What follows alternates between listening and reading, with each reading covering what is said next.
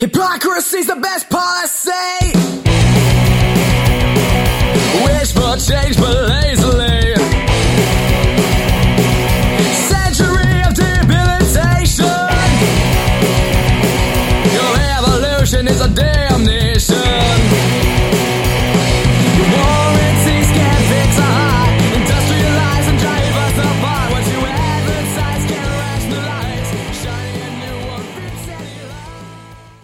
You know, one of the things I enjoy the most about hosting this podcast is when I get to sit down with players, coaches, parents, and fans to talk pucks.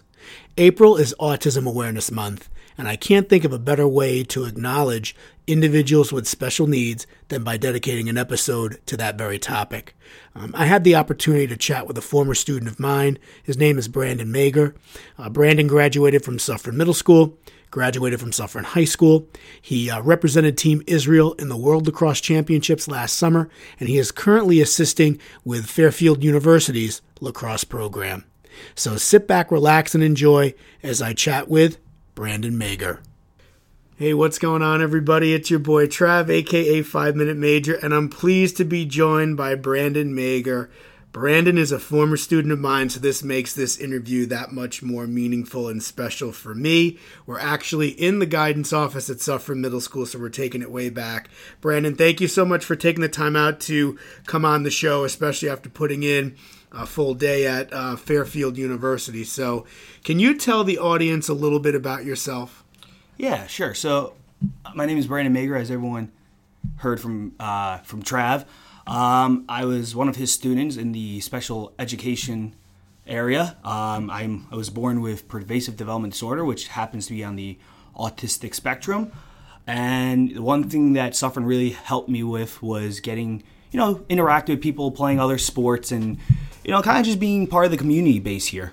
Yes, I mean you are actually a success story. Like when I think about you know everybody that uh, that supported you, that worked with you, and and to look at you now as a young man working at Fairfield University, you know playing for Team Israel in the World Lacrosse Championships, and we'll get into that a little bit later on. I mean, I just you know it it. it there's no better feeling as an educator than you know seeing kind of the fruits of your labor right in front of you. So again, I am so very proud. Um, to know to, to know you and, and to have had an impact on your life. Um, could you just talk a little bit about some of the misconceptions that uh, people might have about individuals with autism?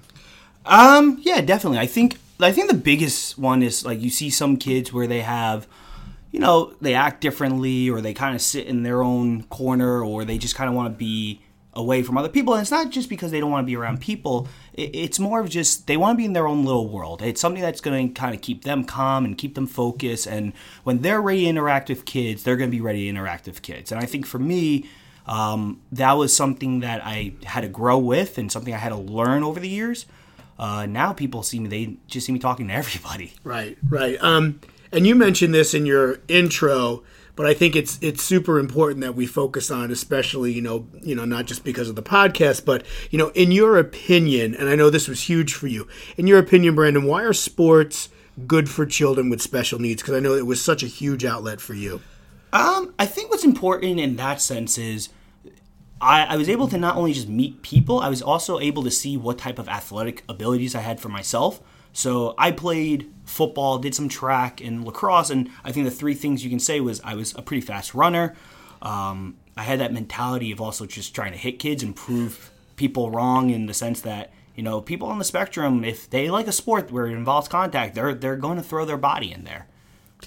Um, I know lacrosse is kind of your bread and butter. It's your lifeblood at this point, even though you did some track and field and certainly played football as well. So, my question is, and I think I know the answer, but I certainly want to hear from you anyway mm-hmm. who got you into lacrosse and what is it that you love so much about the sport?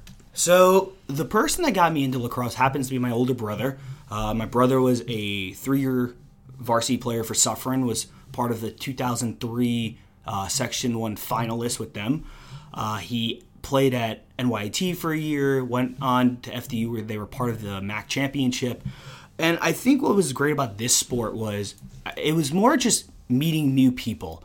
Um, a quick thing with the Israel thing, I happened to meet guys from all over the world, such as Canada, Turkey, even Uganda, which is like you could just tell when you hear that, it's like, wow, the sport's really gone from the East Coast all the way to other countries. Right, it's truly become an international sport. And I have to be honest, I played lacrosse. I grew up here in Suffern. I mean, I, you know, people know that about me. I played lacrosse from second grade up through the end of eighth grade, and I don't have a lot of regrets in life. But one of my regrets was not playing lacrosse in high school. So we're going to take a quick break. I'm sitting here with Brandon Mager, again, former student of mine, uh, graduated Suffern Middle School, graduated Suffern High School, went off to college, is now working at Fairfield University, and also spent some time representing uh, the state of Israel um, in the World Lacrosse Championships last year. We're going to get into that and more uh, back here on HV Pucks.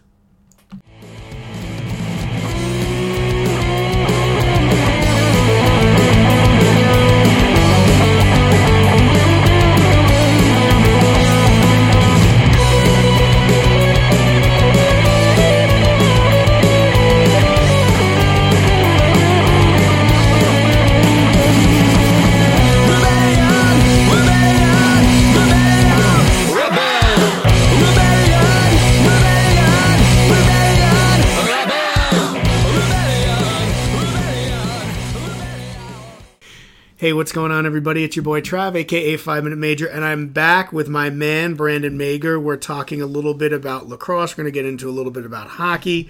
Um, you know, Brandon uh, was diagnosed, was born with a pervasive developmental disorder. He's on the autistic spectrum, but that never stopped him uh, from succeeding not only in school but certainly in the game of life. Um, I know this is your wheelhouse, so I'm going to just let you go with it. How would you describe the current state of lacrosse in Section 1? Which programs are on the rise? Which ones are rebuilding? And who are some of the top players to watch?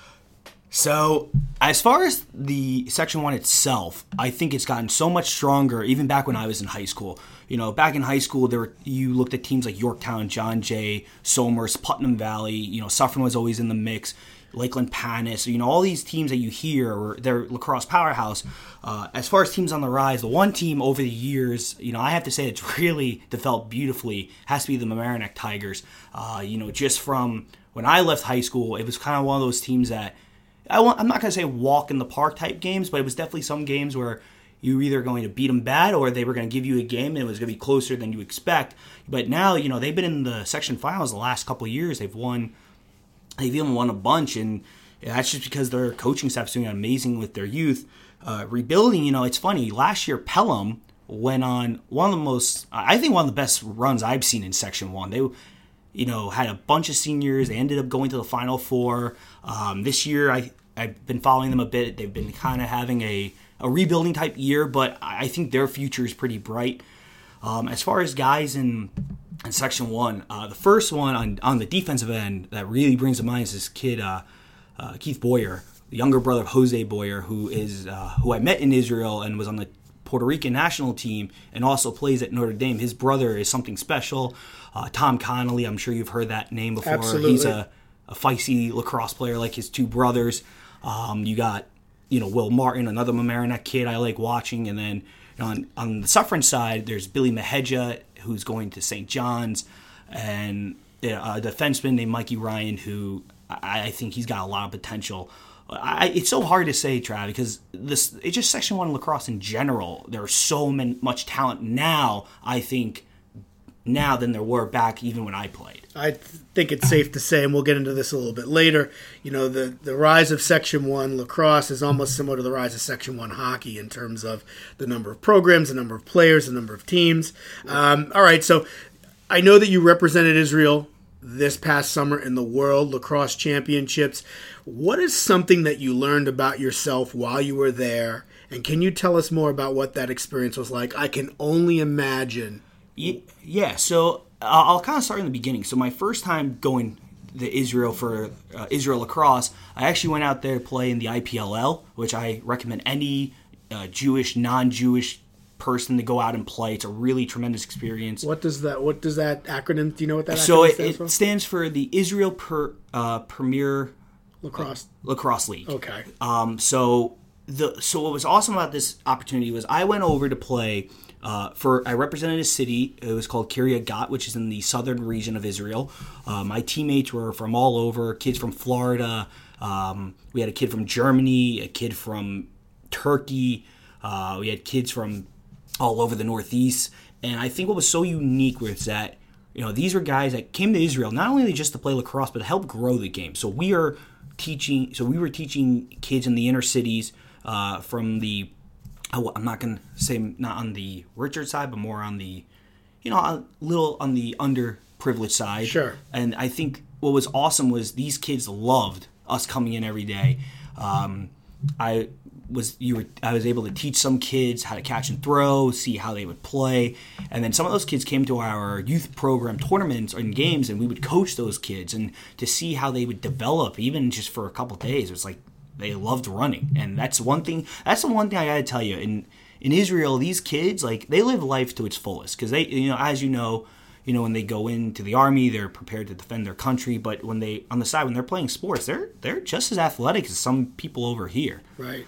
I think that's important to know. Oh, mom's calling. That's all right. We're doing a, a uh, not a live broadcast, but you know anything can happen. Um, I- I, I think that's absolutely wonderful, Brandon. I mean, you being an ambassador, you and the others being an ambassador for the sport. Um, I mentioned earlier in the intro that you're currently working with uh, Fairfield University's lacrosse program. How has that experience been so far? And can you tell us a little bit about how that came to be? So yeah, so back to the uh, the Israel thing. When I was out there, uh, we I helped out Team Israel as with just getting stuff ready for the World Games, making sure that we had everything to go for the guys to come watch or fans to come watch. Right. And so to the Fairfield story, I actually worked with Team Puerto Rico, where I happened to meet one of my former teammates, uh, Kevin McNally, who Yep. was playing with them. I know Kevin well. Yeah, so we um I met his coaches. Both uh, one was from Rockland County, uh, Rockland rival of Nyack, and the other one happens to be the assistant associate coach for Fairfield University. Okay. And the way that happened is I worked with them, like helping them with their waters or helping them just making sure their sticks were legal and making sure everything was all good. And this past year, you know, I decided I really wanted to get into the college lacrosse route, and I reached out to them to see if they needed a team manager or something in that field, and you know, he was able to set up an interview with the head coach, and we talked, and I've been with the team since. Can you just describe a little bit about, you know, like a typical day for you, like, you know, kind of what are your responsibilities? Yeah, so what I do there, I drive up, get everything set up to film practice, uh, making sure the camera and stuff is working. Um, basically, just filming practice, making sure that we have every detail as possible so we can go over with the players in film. Uh, after that, you know, on game day, I'm carrying all that. If it's an away game, I'm carrying that on the bus, setting it up, and basically just filming practices and games. And then I kind of just give some players a, a little bit of pointers, not too much, but Sure. pointers to where I can say like, hey, you know, I noticed this kid is not strong in this area. Maybe if we can attack that, we can definitely get the ball back or shoot the ball on a certain spot on the goalie. I, I would think the players have, you know, taken me, they have accepted me pretty well. Um, they're all a bunch of great guys up there. I have to tell you, just sitting here looking at you, seeing how excited you are, and just knowing how much, you know, this sport means to you, I am thrilled that you are able to pursue your dream and contribute, give something back to the sport you, that you love.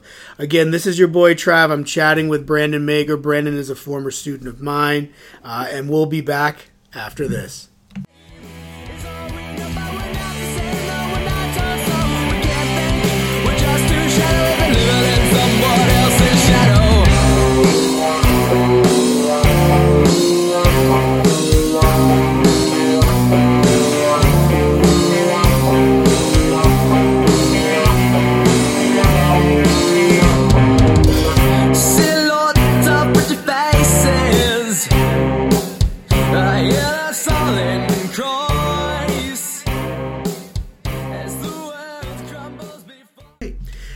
Hey, this is your boy Trav, aka Five Minute Major, and we're back with my man Brandon Mager. Uh, we're going to get into a little bit of the hockey talk now. Brandon, growing up in Suffern and staying in the area, you've gotten to watch a lot of high school hockey. In your opinion, how has the sport developed since your high school days? I think the sport's developed tremendously. Uh, it's kind of like what I mentioned about the Section 1 lacrosse. Back when I was in high school, you were kind of watching teams like Suffern, uh, Mahopac, Clarkstown North, Mamaroneck were known as those teams at the time. But now I look at hockey, you're, you're hearing teams like Horace Greeley jumping in the mix. John Jay is really now making its push. Uh, Scarsdale in those years, and it's just like wow. Um, but I, I, yeah, I gotta give a shout out to the Suffern Mounties on a tremendous season they had. You know, to win um, section title for the first time since 2013, and to make it all the way up to Buffalo, even to the state final, was you know I, I'm proud of a lot of those boys. Some of them I coached in lacrosse, so it was, it was a really cool experience to see that. I have to agree with you wholeheartedly. That's one of the reasons why I started the podcast. You know, back in 2017, you had Mamaroneck and Pelham go upstate. Pelham won their first championship. The year after that, it was North Rockland and John Jay. This year, it was Suffern and John Jay. Again, huge stick taps out to the Suffern Mounties for uh, really a, a very memorable season. There were some super exciting games, certainly in the postseason, and that's something I'm always going to remember. So, um, this is an interesting question. I'd love to get your take on it because you mentioned it. You know that you coach some of the the Suffern hockey players in lacrosse. Why do you think there's such a strong hockey lacrosse connection? I think in that sense, it, it- you can just tell by the way like some of the players play with the style of their stick skills. Uh, you know, there was a play yesterday I was watching during the JV game where one of our guys' ball was on the ground, basically used the hockey move to gain the ball off the ground and then picking it up. And you know, I've seen that before, even when I played in in Canada. Believe it or not, uh, lacrosse is actually the number one sport in Canada.